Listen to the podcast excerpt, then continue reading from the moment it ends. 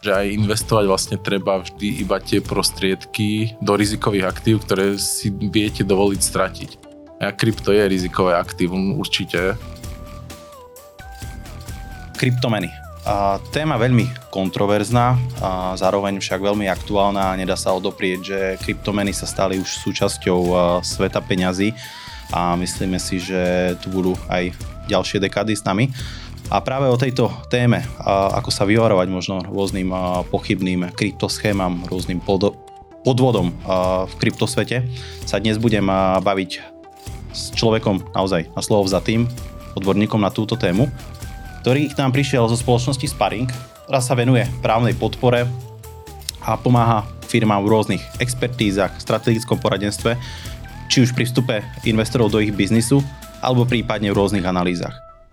Mojím dnešným hostom je Tomáš Urban. Ďakujem, zdravím a vďaka za pozvanie.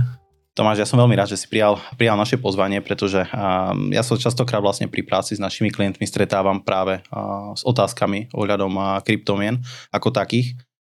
Keďže slovenská legislatíva zatiaľ tieto kryptomeny nejako nereguluje a tým pádom vlastne ani finančný sprostredkovateľ samozrejme nemôže vstupovať v podobe nejakého investičného poradenstva do, do týchto záležitostí, tak naozaj eh, v tomto prípade sa snažíme ľuďom eh, vytvárať iba nejakú osvetu a práve aj tento dnešný podcast bude naozaj na, na túto tému, aby sme si vedeli, čo to povedať eh, o tých rôznych podvodných schémach o svete krypta.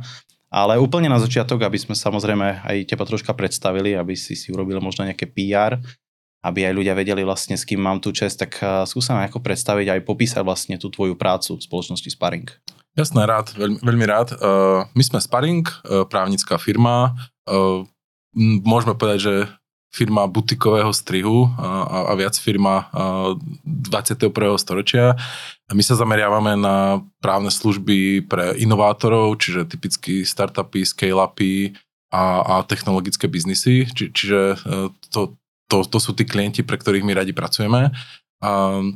Máme kancelárie primárne v našom regióne, to znamená najväčšie kancelárie máme v Bratislave, v Prahe a v Los Angeles, uh, takže na, tým pádom je asi aj nejak zadefinované to územie, na ktorom sa my pohybujeme, to je primárne stredná východná Európa a Spojené štáty.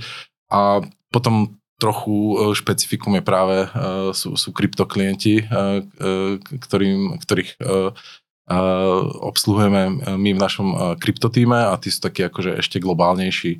No Sparring má teraz, je nás cez 50, takže už sme taký celkom väčší vlastne na, na, na miestne pomery a tešíme sa, že sa nám darí a mm, tá škála našich klientov je taká rôznorodá, ale, ale všetko sú to vlastne biznisy inovátorské a moja rola potom konkrétne je, že ja vediem kryptotým, to znamená ľudí, ktorí sa venujú právnemu poradenstvu kryptoklientom z pohľadu vlastne toho, čo, čo väčšinou tie kryptobiznisy potrebujú. To je, to je kombinácia regulácie, kontraktov, korporátnych štruktúr.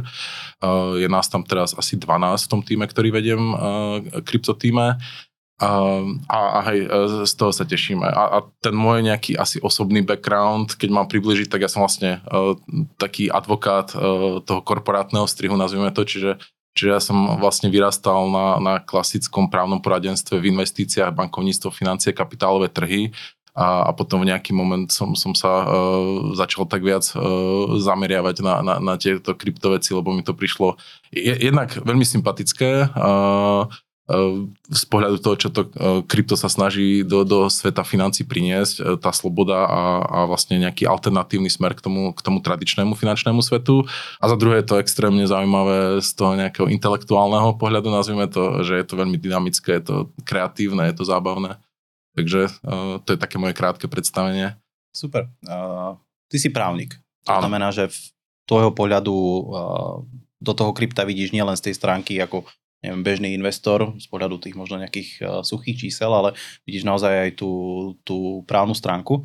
O tom, co sa dnes budeme baviť, ale na Margo tohto, ja by som sa len opýtal, uh, ty ako krypto vnímaš uh, aj ako len investičnú príležitosť, alebo naozaj ako možno nejakú revolúciu naozaj vo využívaní tých platobných systémov, pretože ja sa to pýtam vyslovene kvôli tomu, pretože častokrát sa stretávam s tým, že tak to krypto je no, skôr nepochopené je to brané naozaj iba ako nejaká špekulatívna investícia na nejaké, poviem, kvázi rýchle prachy. Sami vieme, že niečo také neexistuje. Už tá doba, že som vložil do nejakého, do nejakého krypto, poviem príklad do Bitcoinu pár centov a zrazu sa z toho stane self-made milionár, tak asi tento vlak už odišiel. Takže na akej strane si ty, kde ako vlastne vidíš to krypto vo svete tých peňazí momentálne? Super, že sa to pýtaš, veľmi rád som za túto otázku, lebo to je taká tá otázka, ktorá ide naozaj k totálnej podstate a ono, naozaj to krypto má viacero využití a je, tam, je tam viacero rovín. To, čo mňa na ňom extrémne baví, láka a je mi, a je mi sympatické, je práve tá rovina uh, neinvestičná. Či, čiže je to rovina toho, že je to je to prinesenie akože skutočnej slobody do, do tradičného finančného sveta vo viacerých aspektoch a ono niekedy oveľa ťažšie to vnímame napríklad v pohodlí Európskej únie, že, že Slovensko má to šťastie, že patrí ku krajinám, ktoré predsa len sú niekde na vrchole toho rebríčka ekonomickej vyspelosti.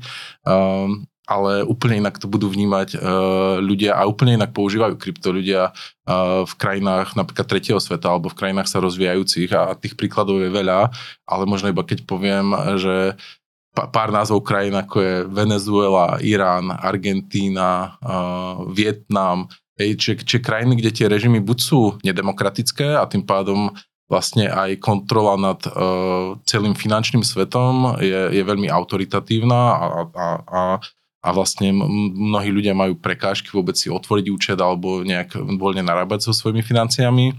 Alebo z toho krajiny, kde je to extrémne nestabilné prostredie, nie je garantované vlastne poriadne vládou to finančné prostredie, to by bola napríklad tá Argentína, alebo možno Venezuela určite, kde zase tí ľudia síce môžu držať svoje štátne meny, ale tá inflácia je tam obrovská a hlavne nikdy netušia, kedy im niekto zabaví bankový účet alebo proste vyhlási infláciu tisícpercentnú e, zo dňa na deň a podobne. A... Čo, čo by oni dali za tú infláciu, čo máme my? Hej, to, no, no samozrejme, že, že oni, po, oni rozmýšľajú v úplne iných, iných intenciách a aj dnes, keď pôjdete do Argentíny, tak drvá väčšina ľudí tam funguje na americkom dolári ale, ale získať americký dolár pre, Argentínčana nie je jednoduché a hej, samozrejme fungujú v keši, e, oveľa ťažšie je to samozrejme potom dostať niekde mimo, mimo, mimo cashovú sféru. E, a všetky tieto veci vlastne kryptomeny dokážu riešiť. A to hovorím všetko s tým, že to je tá veľká idea. Samozrejme, že ešte vôbec nie sme v dokonalom e, štádiu, že kryptomeny fungujú pár rokov z pohľadu vlastne sveta tradičných finančných, tra, tradičných mien to je, to je zlomok, čiže majú ohromne veľa detských chorôb, to, to treba vždy nahlas povedať jedným dychom, ale tá idea a to, čo dokážu kryptomeny a, blockchain, na, na ktorých sú postavené, je fantastická, že, že naozaj to dokáže priniesť obrovskú slobodu ľuďom. A ešte možno iný príklad, ktorý je taký možno viac predstaviteľný pre nás na Slovensku, je začiatok ruskej invázie na Ukrajine. Keď, keď e, Ukrajina nebola vnímaná ani ako nedemokratická e, krajina, ani ako krajina nestabilná a zrazu ohromne veľa ľudí z Ukrajiny utekalo preč pred, pred ruskými vojskami a ne, nemali žiadne peniaze, nevedeli sa k ním dostať, aj nevedeli sa dostať k svojim peniazom, ktoré mali na ukrajinských účtoch a, a to je opäť niečo, čo tie kryptomeny dokázali riešiť. Samozrejme,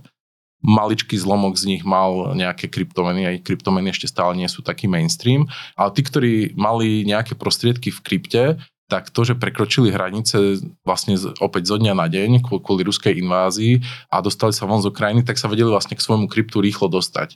A, a to je opäť príklad toho, čo to krypto dokáže. A to sú všetko tie, tie príklady neinvestičné, že samozrejme potom mediálne sú veľmi zaujímavé tie práve e, ten investičný svet. A to je aj use case alebo to použitie, ktoré vidíme najviac u nás, pretože práve máme to šťastie, že sa nemusíme až tak obávať o, o stabilitu finančného sveta. Je to predsa len výrazne garantované tými vládami a Európskou úniou ako takou a tie veci fungujú a preto u nás sa viac hráme vlastne s tou použiteľnosťou krypta investičnou. Je to veľmi lákavé, opäť tým, že je to veľmi, veľmi, veľmi nový svet, tak aj tá volatilita je tam extrémne vysoká. To znamená možnosť obrovských ziskov. Je to, to ľudí vždy láka. Obrovské zisky čisto matematicky vždy znamenajú niekde obrovské straty. Toto si málo ľudí samozrejme je ochotných pripustiť, keď vidíte tie nuly na, na, na konci toho, čo môžu zarobiť, ale hej, tá volatilita je potom lákavá. Super, ako veľmi, veľmi dobrý názor z mojej strany naozaj, ktorý uh, vieme odprezentovať naozaj mnohým ľuďom tak, aby aj pochopili, vôbec zmysel využívania tých kryptomien, ale sám si povedal jednu vec presne, že v, našich, v našom regióne sa hlavne to krypto využíva ako investícia. Ako alternatíva voči možno nejakým kapitálovým trhom. Samozrejme sú tu nadšenci, ktorí uh, tu využívajú naozaj fakt, že z nejakých možno ideo, z nejakého ideového hľadiska veria tomu, ale gro tých ľudí naozaj využíva a tie kryptomeny naozaj a ich držanie, to, to také hodlovanie iba vyslovene za účelom nejakého zisku. A tu sa potom dostávajú vlastne na, na poroch práve tie, tie podvody, tie skemy na to, v tom kryptosvete. Otázka je, respektíve skús nám len popísať, ako teda vyzerajú tie také bežné podvody, s ktorými sa môžu bežne ľudia, ale tí investori stretávať v tom kryptosvete.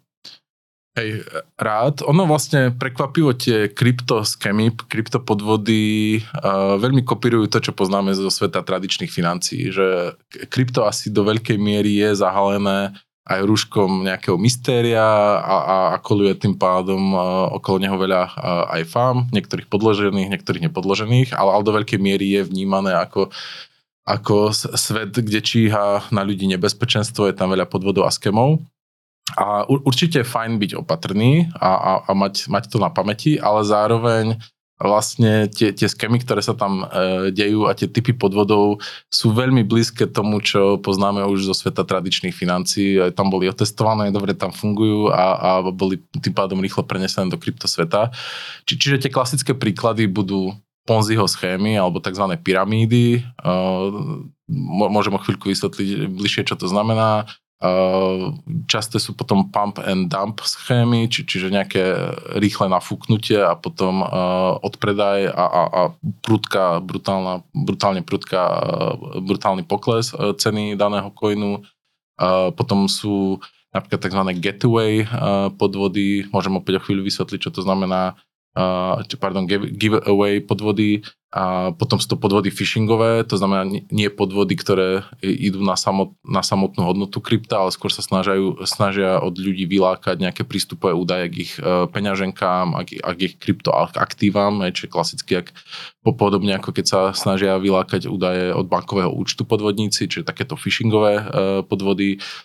A potom sú podvody, ktoré sú vyložené založené na tom, že ten poskytovateľ je podvodník, čiže vlastne ponúka niečo, čo nikdy neexistovalo, či takéto klasické predávanie teplej vody, alebo ponúka podvodné aktíva, ktoré, ktoré nie, nie sú ničím ne, nemajú žiadne podkladové aktívum, žiadnu hodnotu za sebou, že je to čistá bublina. Toto sú tie na, najčastejšie. No, ono, ono z toho, čo si vymenoval, tak naozaj akože so všetkým týmto sme sa už stretli naozaj v tom svete tradičného investovania, len sa tam vymenilo zrejme asi ten, ten konečný nástroj. To znamená, že sme nejaké doláre vymenili za, za nejakú za nejakú alternatívnu menu. Poďme si možno len troška povedať viac o tých konkrétnych príkladoch. Spomenul si prvú teda ten, tú pyramidovú schému. Za na, v tom kryptosvete, ako môže fungovať taká, taká klasická pyramidová schéma? Tie, tie Ponziho schémy alebo pyramídy sú vlastne úplne totožné s tým, ako fungujú v svete tradičných financií. Um, možno poslucháči poznajú meno Bernieho Madoffa. Hey, Bernie... Netflixu si myslím, že Áno, áno. Netflix Bernieho Madoffa krásne spopularizoval a, a je, to, je to fajn nie kvôli tomu, že poznáme to meno, ale že už, už viac chápeme, ako tie podvody fungujú a že na čo si máme dávať pozor. Uh, Ponziho schémy fungujú tak, že uh, vytvárajú ilúziu úspešného investovania skrz to, že prvých investorov vyplácajú im zisky nie z toho, čo reálne tá investícia dokáže zarobiť, ale z toho, čo prinesú ďalší investori. Čiže máme nejaké, nejaký rad investorov, 1 až 10 tisíc a, a vlastne vždy tí noví investori, ktorí vložia do, do projektu peniaze, tak ich prostriedky nie sú použité na, na reálne investovanie do niečoho, čo má zmysel a na vyplácanie fiktívnych ziskov tým investorov, ktorí už prišli predtým, čo nutne znamená, že v nejaký moment to musí spadnúť. Aj keď, keď, pretože jednak stále potrebujete viac a viac investorov, aby ste vedeli vyplácať tých pôvodných a v nejaký moment sa to začne nutne prevaľovať, že, že hej, tie čísla nesedia, že tam chýbajú nejaké aktíva. Väčšinou, ak tie spoločnosti potom sú auditované, tak by to mal samozrejme odhaliť audit, že, že, že tam vlastne k nejakému reálnemu investovaniu nedochádza. Čiže to sú Ponziho schémy. No, to, to už predpokladám potom falšuje ten audit, nie? Ale... Tak uh, áno, už potom závisí od, od miery zúfalstva áno. tých, tých podvodníkov, ale tak samozrejme aj už potom sa to snažia oddialiť, čo, čo najviac sa dá, čiže sa falšujú audity, falšujú sa správy. Opäť uh, Bernie Madoff nám ukázal, ako sa to robí, že za pol hodinu je možné vyprodukovať akýkoľvek papier, ktorý auditorov uspokojí. Uh, no, hej, závisí už potom od, od konkrétnych auditorov. Ale takto fungujú Ponziho schémy vlastne aj v kryptosvete. Uh, videli sme ich viackrát, napríklad príkladom klasickým je kanadská burza Quadriga, ktorá pár rokov fungovala a, a potom vlastne vo veľkom štýle spadla. Uh, doteraz vlastne aj je uh, veľká záhada, ako umrel jej zakladateľ, on umrel za záhadných okolností v Indii a či vôbec umrel, aj, aj, aj to je akože jedna z otázok, či vlastne nešlo iba o, o fiktívne umretia niekde zmizol. Či, čiže hej, ta, takéto, takéto schémy poznáme aj v kryptosvete. Dobre, ešte aké sú také, no teda najčastejšie, aby sme si to rozmenili teda na, na drobné, spomínal si teda Pandem Dump, Hej, pump and dump je možno taká unikátnejšia viac pre, pre kryptosvet. Uh, pump and dump uh, po anglicky, uh, keď, keď sa to snažíme predložiť do slovenčiny, znamená to niečo ako nafúknutie a, a potom pustenie, zničenie, odhodenie, niečo na ten štýl. Funguje to tak, že je to dopredu premyslená vec, či, čiže uh, nekopíruje to takú tú krivku nejakého úspešného aktíva, ktoré zrazu začne strácať na cene. Je, to premyslená stratégia, čiže, čiže tá skupina podvodníkov aj v tú, tú chvíľu sa zdá, že investorov uh, nakúpi nejaký veľmi lacný coin uh, nás v obrovských množstvách, na, následne okolo neho vlastne začne vytvárať uh, veľmi úspešný marketing, nafúkuje jeho cenu prehláseniami, ktoré nie sú založené na pravde, vytvorí okolo neho obrovský nejakú mániu, šialenstvo, nejaký hype.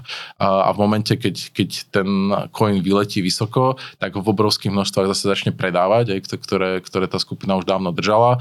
A, a na tom jednak samozrejme brutálne zarobí, že nakúpila za 0,2, predáva za 1800, a, ale ono to zároveň vlastne má potom ten efekt, že tie obrovské množstva spôsobujú brutálny pokles ceny toho aktíva, hej, to je, odpredaj tých obrovských množstiev e, spôsobí pokles a, za, a zároveň už sa vtedy začne aj prevaľovať, že, že za tým aktívom nie je žiadna reálna hodnota, nie je za tým use case, hej, že, že to je čistá bublina, takže vlastne taký dvojnásobný efekt. No, potom... Tam sa presne dostávame k tomu, že niekto na tom extrémne zarobil a niekto prerobil, pretože nakúpil tú, áno, tú áno, áno, vlastne on to funguje tak, že keď sa bavíme, že od 0, že na začiatku je hodnota 0,2 a, a niekde na, na vrchole povedzme 1800, ale môže to byť kľudne aj, že 120 tisíc, že to, to, to sú ako obrovské nárasty, tak keď to niekto kúpi pri 118 tisíc a, a potom to dokáže za minúty spadnúť na nulu, tak vlastne prerobil celých 118 tisíc. To, to je to nebezpečenstvo. A, a to množstvo ľudí, ktorí nakupuje za 118 tisíc je vlastne to najväčšie. Čiže, čiže na takejto schéme ako keby obrovské množstvo ľudí dokáže stratiť celé prostriedky, ktoré do toho vloží. To sú, to sú tie pump and dump schémy. Tá ďalšia bola napríklad giveaway schéma, čiže to je, to je schéma, keď uh, sa niekto tvári, že, že, že vám pošle nejakú výhru alebo nejaké, nejakú špeciálnu odmenu, hej, v tomto prípade teda v krypte a, a jediné, čo na to vlastne potrebujete urobiť je, aby ste potvrdili svoju nejakú lojalitu alebo účet, alebo že ste vlastníkom, tak potrebujete nejaké prostriedky najprv poslať. Hej, to sú tie giveaway uh, schémy, čiže ale, ale ten druhý krok sa nikdy nestane, hej, to, to je tá, tá podstata. Čiže niekto vám povie, že mám pre vás fantastický napríklad airdrop, hej, to je pojem skripta, čiže, čiže v krypte sa deje to, že sem tam sa lojálnym fanúšikom alebo userom, uh, teda lojálnym užívateľom toho coinu dávajú uh, nejaké extra coiny zadarmo, uh, aby sa podporila ich používateľnosť. A niekto vám povie, dáme vám uh, zadarmo extra coiny, jediné potrebujeme si uveriť adresu vašej peňaženky, pošlite nám, eh, trestnem 0,5 bitcoinu čo, čo je dosť veľa peňazí. A, a, a vy pojete, a za to dostanete airdrop v hodnote 20 bitcoinov. Znie to tak super deal, len jediné, čo sa stane, je, že vy pošlete svojho 0,5 bitcoinu a tých 20, tisíc, a tých 20 bitcoinov už nikdy ne, nedostanete späť.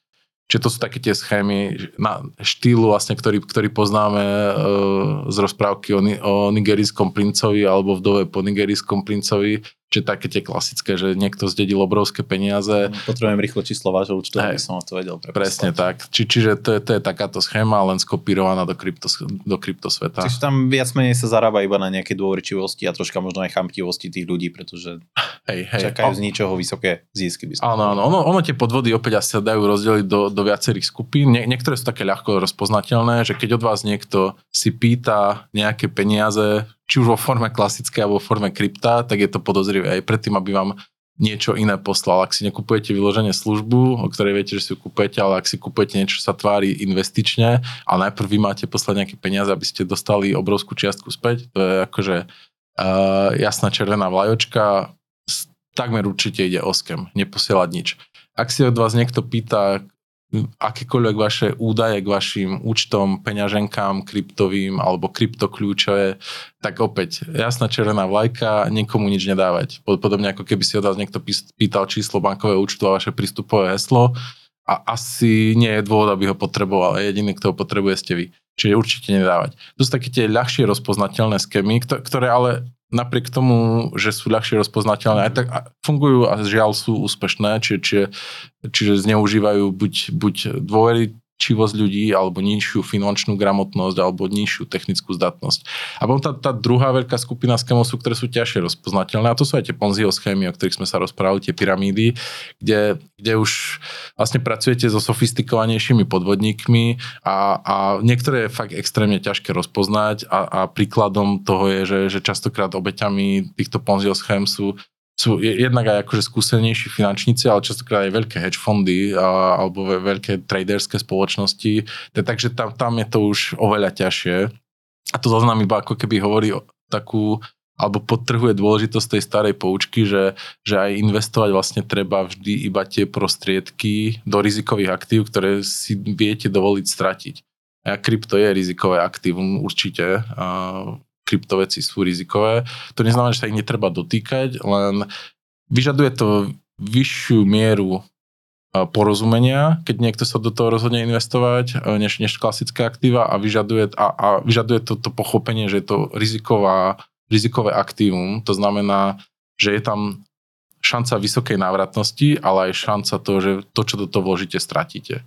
A to je legitimná investičná stratégia, len treba chápať jej dôsledky. Super, tak povedal si naozaj veci, veci respektíve upozornil, si na veci, ktoré treba, ktorým sa treba vyvarovať. A dúfam, že toto bude aj ako taký návod pre mnohých našich poslucháčov.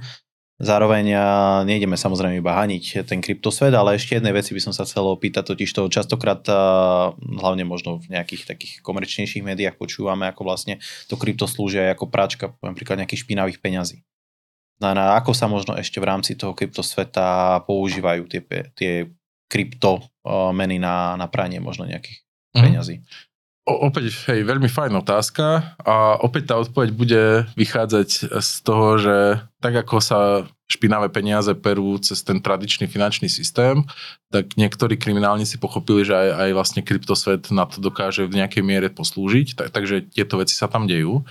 A myslím, že je to niečo vlastne, čo bežného používateľa alebo malého investora, hej, nazvime ho retailovým investorom, veľmi trápiť nemusí, že, že, že tam veľa vlastne takýto investor neriskuje. No predpokladám, že aj naši posluchači nechcú teraz návod, hej, teda, ako, áno, teda, ako vybrať peniaze. Áno, áno, v prípade, že predpokladáme u drobného investora dobrý úmysel, áno, áno. Čiže, či tam nejaké rizika alebo nástrahy nehrozia, ale, ale rád popíšem, ako to funguje. Hej, v kryptosvet v nejakej miere na, na pranie špinavých peňazí používaný je. Uh, tu, zase to je niečo, voči čomu ja vždy cítim takú veľkú potrebu sa ohradiť, že, že krypto nebolo vymyslené na pranie špinavých peňazí a, na, a nie je na ňo ani nejak extra používané. Veľmi často ten narratív počujeme, že, že v kryptosvete sa perú peniaze, ale nie je to pravda jednak akože tie štatistiky sa veľmi líšia, aj tie čísla, ale niekde sme v rozmedzi 0,1 až 0,6% kryptotransakcií možno sú používané na, na pranie špinavých peňazí, či, čiže veľký zlomok.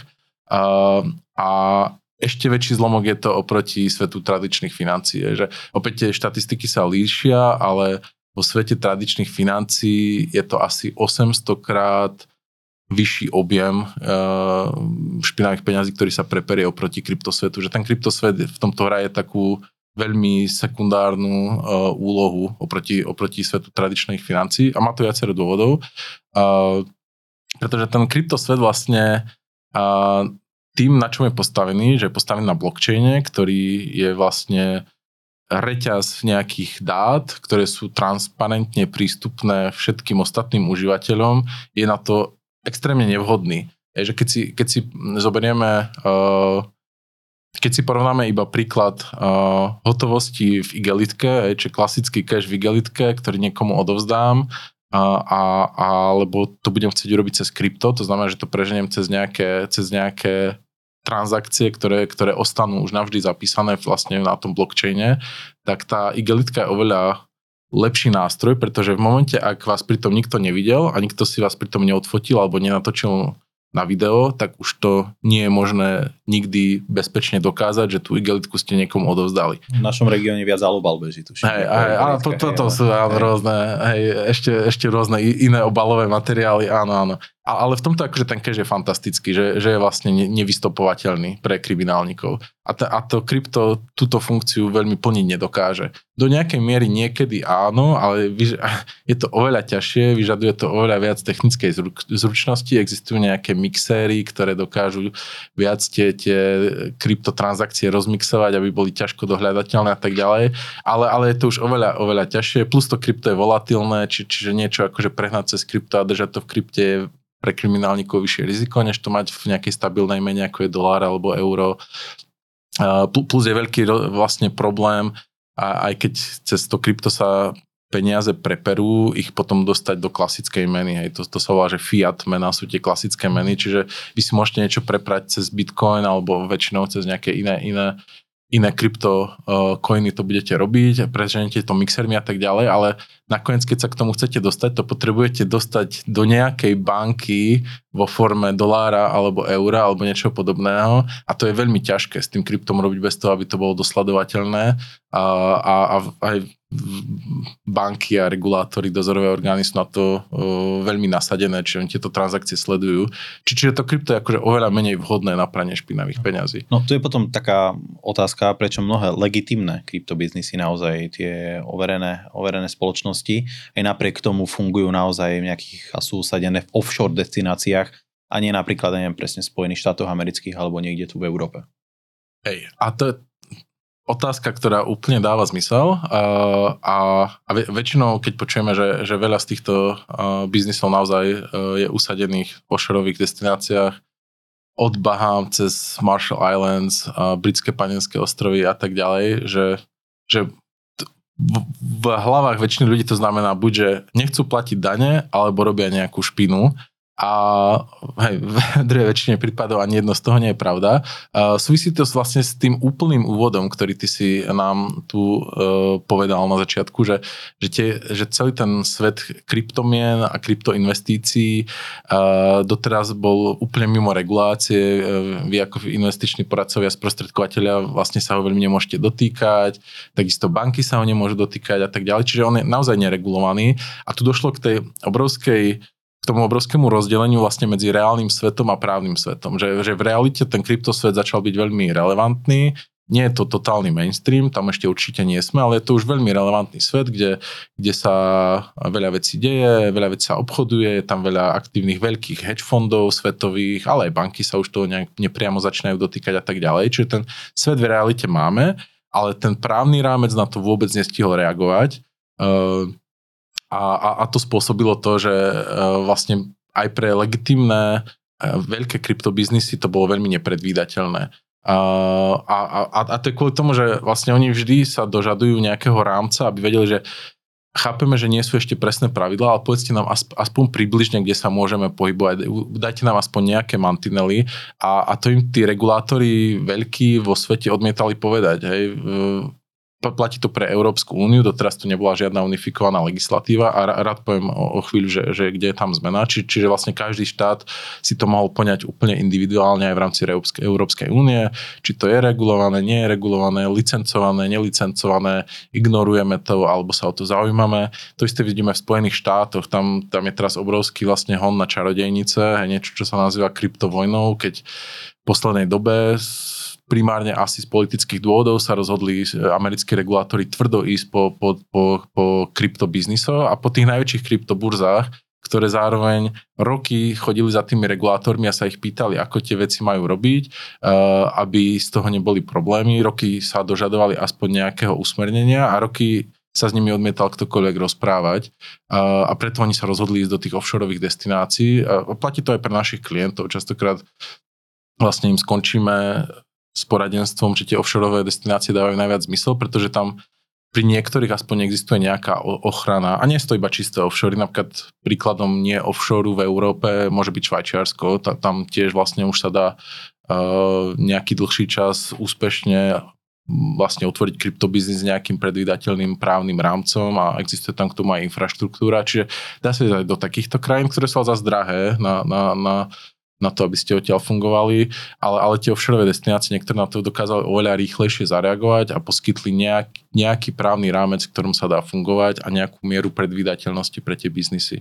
A, a to je vlastne odpoveď na tú otázku a, a tá zmena teraz v Európskej únie, z ktorej sa určite tešíme principiálne, je to, že nedávno bola schválená tzv. MIKA, to je nariadenie o, o trhoch s kryptoaktívami, čo je vlastne nariadenie, ktoré na úrovni celej Európskej únie zavedie jednotnú reguláciu krypta, je, je priamo aplikovateľné vo všetkých štátoch, čiže nepotrebujeme, aby jednotlivé členské štáty v Európskej únii si primali vlastné zákony.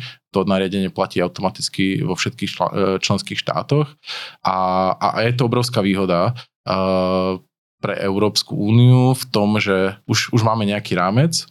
Uh, ono vlastne tá regulácia bude znamenať priblíženie toho kryptosveta svetu tradičných financií a, a tie kryptobiznisy budú potrebovať veľmi podobné licencie, ako potrebujú banky alebo obchodníci s cennými papiermi a tak ďalej. Čo, čo je z môjho pohľadu teda extrémne prísne, ale, ale pr- nastavuje to nejaký rámec a pravdepodobne môžeme dúfať, že to poskytuje zrazu Európskej únii a jednotlivým krajinám aj dosť silnú konkurenčnú výhodu, povedzme, oproti iným rozvinutým ekonomikám, pretože tie kryptobiznisy zrazu môžu ísť do destinácie, ktorá nie je offshoreová, nie je podozrivá, je to, je to aj Európska únia, ale dostanú tam jasný právny rámec, v ktorom môžu fungovať. A navyše tá licencia vlastne bude fungovať e, tak, ako je to vo svete tradičných finančných inštitúcií. Tak banka, keď dostane licenciu, môže fungovať na presne tak, Európskej Presne tak. To, to je to, čo sa vlastne volá Európsky pasport, čiže keď dostanete licenciu na Slovensku, tak už môžete potom automaticky vlastne po veľmi jednoduchom notifikačnom procese, ktorý je vyložene formálny, vlastne už fungovať potom po celej Európskej únii. A to, je, a to je niečo vlastne aj z čoho sa tešíme my ako Sparring dokonca sme urobili uh, takú ve- veľmi veselú stránku, ktorá sa volá Kryptoautomat. Aj nájdete ju na kryptoautomat.xyz a, a to je taký ľahký sprievodca tým, ako vlastne tá kryptoregulácia bude vyzerať. Uh, Uh, je, je to písané pre neprávnikov, či, čiže vás tam nikto sa nesnaží zabiť ani latinčinou, ani, ani ničím podobným a, a vlastne ukazuje to pomerne rýchlo ľuďom, ale aj biznisom, že vlastne čo ich čaká z toho, z toho pohľadu licencovania. Um, hej, tak, tak, takže to je, to je ten svet regulácií, ktorý vlastne spôsobil doteraz to, že naozaj veľa biznisov sa pozeralo po, po offshoreových uh, destináciách, ale Hej, my, my sa teda teraz snažíme a dúfame, že sa nám podarí pritiahnuť vlastne veľa z týchto biznisov, aj globálnych, ale aj amerických do Európskej únie. Toto to je určite vlastne línia, na ktorú my sa aj v sparingu teraz zameriavame, že myslíme si, že to bude veľká konkurenčná výhoda Európskej únie a radi budeme pomáhať biznisom získať licenciu túto v Európskej únii.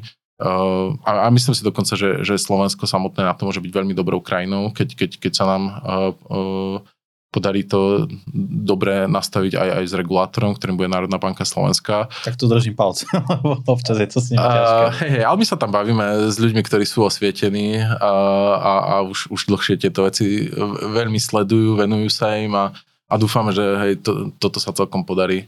A ako vyzerá teda možno taká infraštruktúra? Chcú vôbec banky spolupracovať uh, s týmito biznismi? To, to je veľmi ťažký oriešok. Uh, No, môžem, v rýchlosti na Slovensku a v Českej republike tá odpoveď je jednoznačne nie. Aj, že, že banky vlastne s kryptobiznismi spolupracovať nechcú.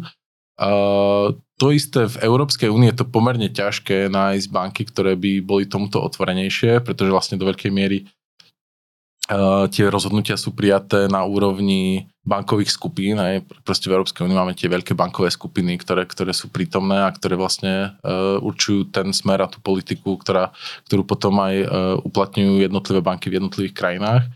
Uh, veď my sami na Slovensku veľmi nezávislé banky nemáme, uh, uh, alebo, alebo je to veľmi raritné. Uh, či, čiže tá odpoveď je nie. Uh, kryptobiznisy sú bankami ignorované, uh, nechcú s nimi spolupracovať a je to obrovský problém, lebo to vlastne znamená to, že keď máte kryptobiznis, tak vám banka nechce otvoriť účet. Ak vám ho náhodou otvorí, a, tak je veľká šanca, že vám ho v nejaký moment zablokuje, zmrazí alebo, alebo bude sa vypýtať e, otázky vlastne, ktoré sú veľmi zaťažujúce v tom objeme, ale, ale primárne vám ten účet nikdy neotvorí. To, to je veľký boj. A, a, a je to vlastne, je to škoda, je to obrovská brzda pre, pre, pre tie biznisy, ktoré chcú podnikať legitímne.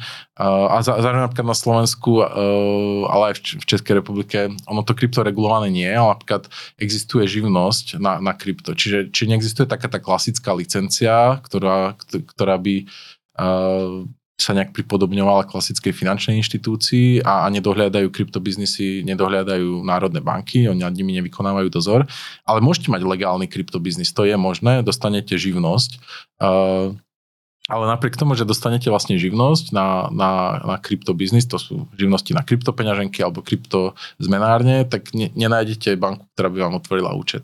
A my aj na Slovensku máme biznisy, ktoré sú úplne legitímne, ktoré, ktoré fungujú z toho investičné platformy, veľmi otvorene komunikujú s regulátorom a tak ďalej, ale v praxi otvoriť pre nich bankový účet je takmer nemožné a, a riešia to cez rôzne potom štruktúry otvárania účtu napríklad v Pobalti, ale aj švajčiarske banky sa na to používajú a tak ďalej a je to veľká škoda.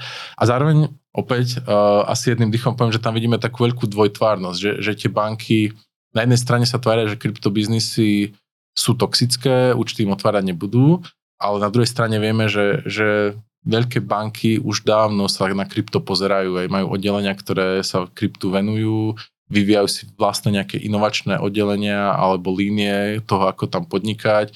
To isté platí samozrejme pre investičné spoločnosti, či tie hedge fundy, ktoré som už viackrát spomínal, už dávno v krypte sú zainvestované, je to extrémne zaujímavé aktívum pre nich. Či, čiže zase tam vidíme takúto dvojtvárnosť. No. A akože na jednej strane aj rozumiem tej pozícii bank, že ten, že ten sektor je konzervatívny a tým, že vlastne krypto nejak regulované nebolo, tak a priori sa na neho pozerali podozrievavo, ale na druhej strane vlastne to, že nedokážu alebo nechcú poskytnúť kryptobiznisom žiadnu takúto infraštruktúru, ktorá je pre nich potrebná, tak, tak strašne brzde zabíjajú. Ale opäť je to niečo, čo dúfajme takmer určite sa zmení po tom, čo, čo tá MIKA, uh, MIKA nariadenie, tá MIKA regulácia začne platiť, čo som vlastne nepovedal, že sa stane až na konci budúceho roka, hej, čiže to bude na, na konci 2024, možno začiatkom 2025. No, takže ešte chvíľku pred sebou máme be, bez regulácie, ale už aspoň vieme, ako bude vyzerať. Tak vieme aspoň, kam ten trh smeruje. A ešte otázočka ohľadom toho daňového zaťaženia. Ja som častokrát, keďže ja sa vnímam sám seba ako amatéra v oblasti oblasti tých kryptomien, ale častokrát som počúval práve uh, dosť veľa takých narratívov na to vysoké daňové zaťaženie v oblasti tých kryptomien. Mení sa aj toto touto legislatívou, alebo to ostáva ešte takto stále zachované, ako to bolo pôvodne?